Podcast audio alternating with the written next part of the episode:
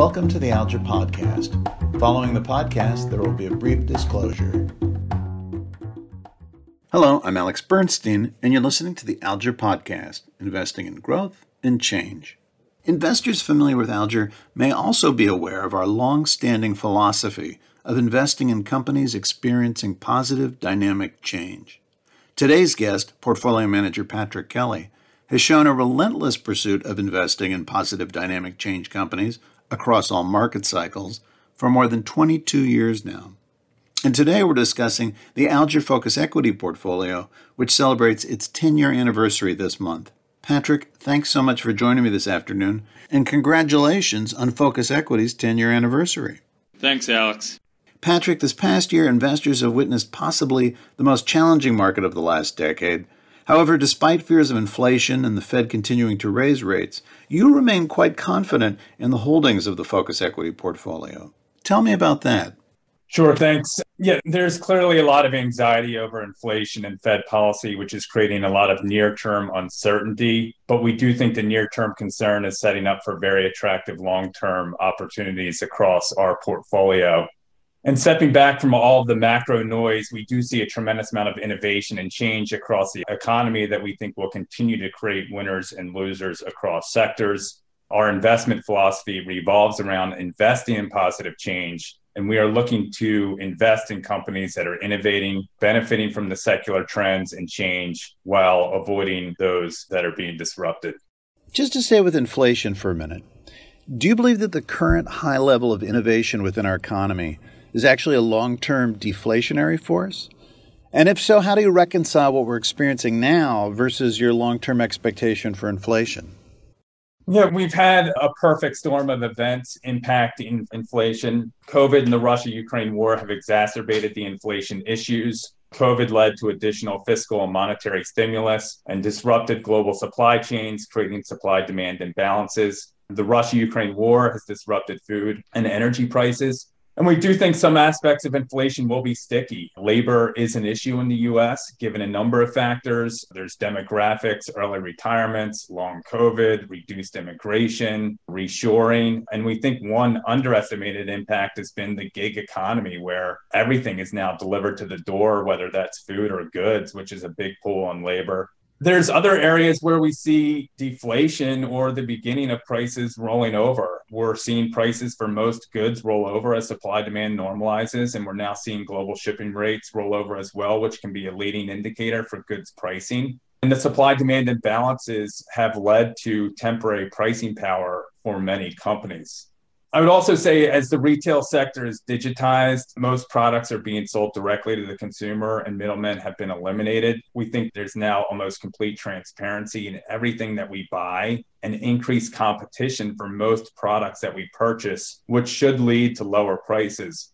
And I think taking a much longer term view, we do believe that innovation will be a long term secular deflationary force. We think the advancements in AI will be deflationary long term and can potentially have significant impact on productivity. Autonomous technology for autos, autonomous robots, machines could have a significant impact on labor and productivity. In the near term, we expect energy and nat gas prices to remain high but long term, if we take a much longer term view, we do expect lower energy prices as electric vehicles make up a much larger percentage of the global auto fleet and advances in green energy. The path to getting there is a bit uncertain, but we think the market is saying the Fed will do its job in reducing inflation. Patrick, you've referenced near term pain, but with medium to long term wealth creation a few times. Can you give some concrete examples from the portfolio? Sure. We're seeing a number of companies with a fair amount of near term earnings uncertainty with very attractive long term opportunities. And currently, the market is taking a very narrow view in valuing companies given all the near term uncertainty and seems unwilling to look out over a multi year period in most cases. Now, we are starting to see signs that this is beginning to change, but the market is taking a fairly narrow view in how they're valuing companies right now. And, and I thought I'd illustrate this through one example of a company in the portfolio is Marvell. This is a semiconductor. They sell chips in data centers, telecom infrastructure, enterprise networks, automotive applications. It's a combination of a high unit volume growth stock, a life cycle change story. Marvell has deliberately repositioned the company to higher growth end markets. The data center is now 43% of their business, 5G is 18% of their business. Auto is less than 6% of the business, but represents a big new growth opportunity for them. And this is a company that was 62% consumer oriented in fiscal year 2017 and is now only 11% consumer oriented. The consumer portion of their business is a lower multiple and more cyclical business. So Marvell has now emerged from its life cycle change with a completely different business profile. In addition, they believe the auto Ethernet will be a 5 billion plus TAM by calendar year 28 and that they can capture greater than 50% of this market. However, there is near term risk to Marvell's estimates given the current economic backdrop. If there is a significant economic downturn in 23, Marvell may grow the revenues 5% in 23 versus the consensus estimate of close to 15%. But long term, we think there may be upside over the next three to five years if Marvell can compound at a 15% growth rate with the stock trading at a 16 times forward earnings multiple. So this is an example of a company in the portfolio with near-term uncertainty, but with significant long-term upside. And we are seeing this dynamic across a number of companies across our portfolio. Patrick, probably your greatest long-term theme for the strategy has been innovation, and the current portfolio certainly reflects that. Which industries do you think are currently benefiting the most from innovation? Yeah, we continue to see a tremendous amount of innovation that is impacting companies across all sectors. There's the themes of digital transformation, cloud computing, artificial intelligence, electric vehicles, autonomous vehicles, IoT, the consumer metaverse, enterprise metaverse are just emerging. And this innovation is creating winners and losers across sectors. The retail sector is also digitized, which has enabled new competition and resulted in persistent challenges for many of the traditional retailers. And as sectors digitize, we are seeing companies having to invest more in software and technology in order to remain competitive within their respective sectors. Microsoft CEO recently stated that he believes tech spending will go from 5% of GDP to 10% of GDP over the next decade, highlighting the view that companies will have to invest more in technology in order to remain competitive. So, in this environment, we are looking for companies that are innovating, benefiting from change, and companies that have strong competitive positions with durable growth profiles. We are also looking for companies that can emerge from the downturn in a stronger competitive position. And you have a particular interest in AI, artificial intelligence. So, AI is proliferating across the global economy as companies digitally transform. We are seeing exponential growth in data and then AI is being applied to this data to more effectively and efficiently run businesses. The CEO of Google said many years ago that AI will have a bigger impact on society than fire or electricity. And we are still in inning one of the advances in AI. There are a number of companies in the portfolio that benefit from the AI theme. And one example that I thought uh, would highlight is Intuit. Intuit was one of the first companies to go all in on the cloud years ago to accelerate their innovation. They've said they've had more innovation over the past two years versus the past 20 years. They're one of the most data centric companies in the world. They have personal tax data on 50 million US individuals, 9 million small businesses, financial product data on the 125 million customers of Credit Karma, their financial management platform. And Intuit is leveraging all this data and applying AI to it to enhance the value of their products. They recently stated the company has 55,000 tax and financial data points per consumer and delivers over 58 billion machine learning predictions daily. Intuit is a company that's been very forward thinking on AI, and they now consider themselves an AI driven expert platform. They've also digitized their tax business. TurboTax Live is a platform that allows customers to get live assistance from tax experts who can help them with their taxes or do the entire return. AI plays a big role in their live platform in order to best match each customer with the right expert. Intuit also recently acquired Credit Karma, which is now becoming a data platform with powerful network effects. AI is being applied to all this data to better match consumers and lenders. Patrick, I know you're very focused on the Alger philosophy of investing in positive dynamic change companies, and in fact, many of the holdings in the portfolio are positive life cycle change stories. Can you talk about that?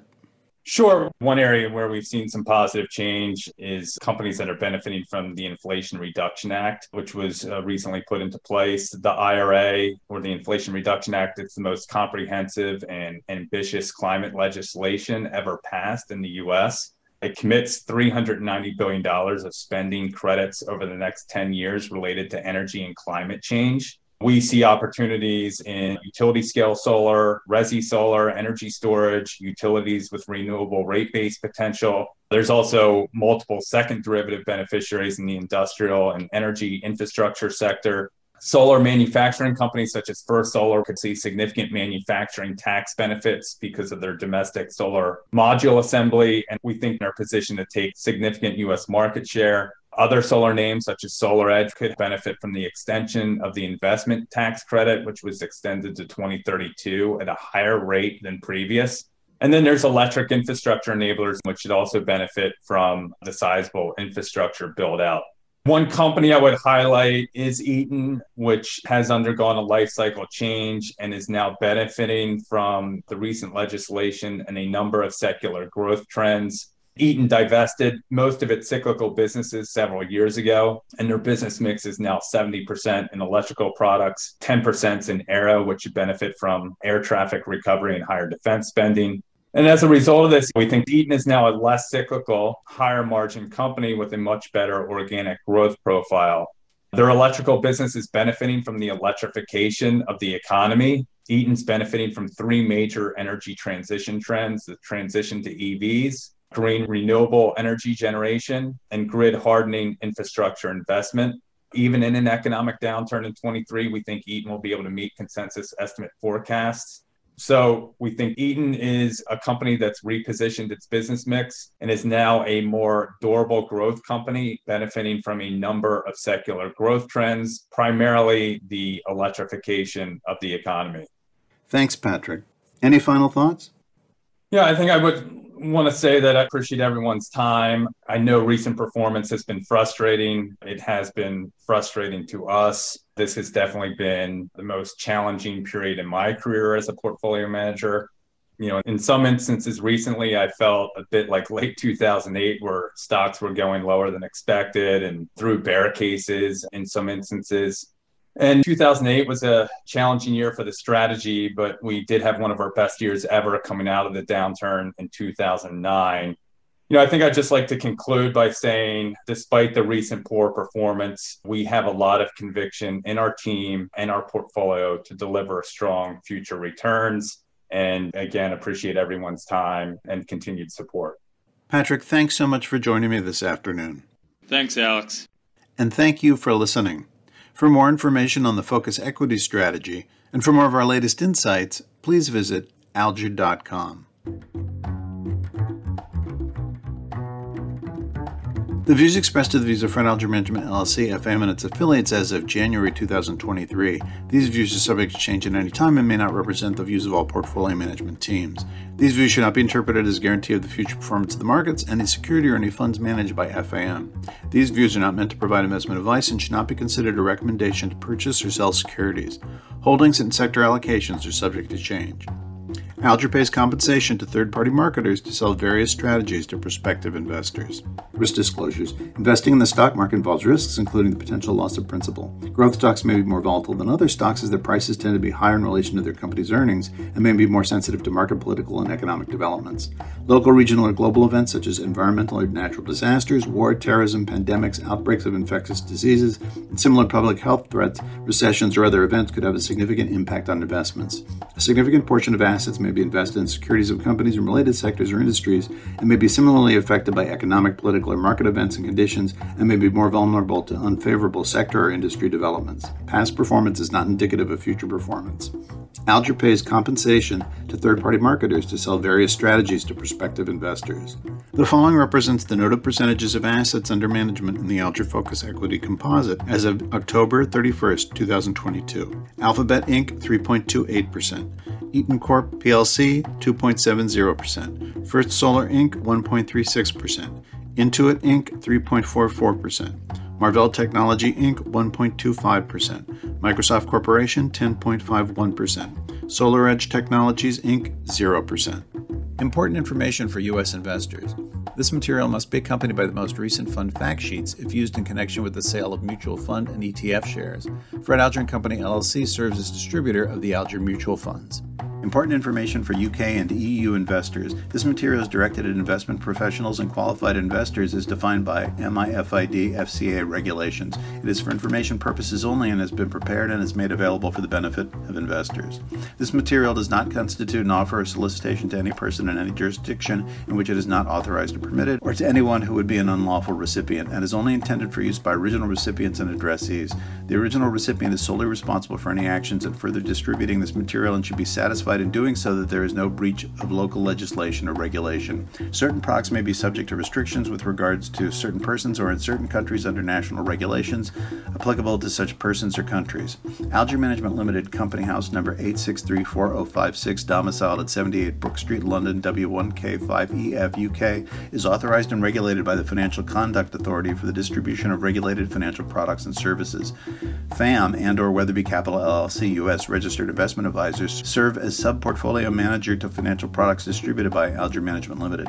Alger Group Holdings LLC, parent company of FAM, and Alger Management Limited (FAM), and Fred Alger and Company LLC are not authorized persons for the purposes of the Financial Services and Markets Act 2000 of the United Kingdom (FSMA), and this material has not been approved by an authorized person for the purposes of Section 21.2b of the FSMA. Important information for investors in Israel. This material is provided in Israel only to investors of the type listed in the first schedule of the Securities Law 1968, the Securities Law, and the Regulation of Investment Advice, Investment Marketing, and Investment Portfolio Management Law 1995. The fund units will not be sold to investors who are not of the type listed in the first schedule of the Securities Law. Before investing, carefully consider the fund's investment objective, risks, charges, and expenses. For prospectus and summary prospectus containing this and other information, or for the fund's most recent month-end performance data, visit alger.com, call 800 992 3863, or consult your financial advisor. Read the prospectus and summary prospectus carefully before investing. Distributor Fred Alger and Company LLC, not FDIC insured, not bank guaranteed, may lose value.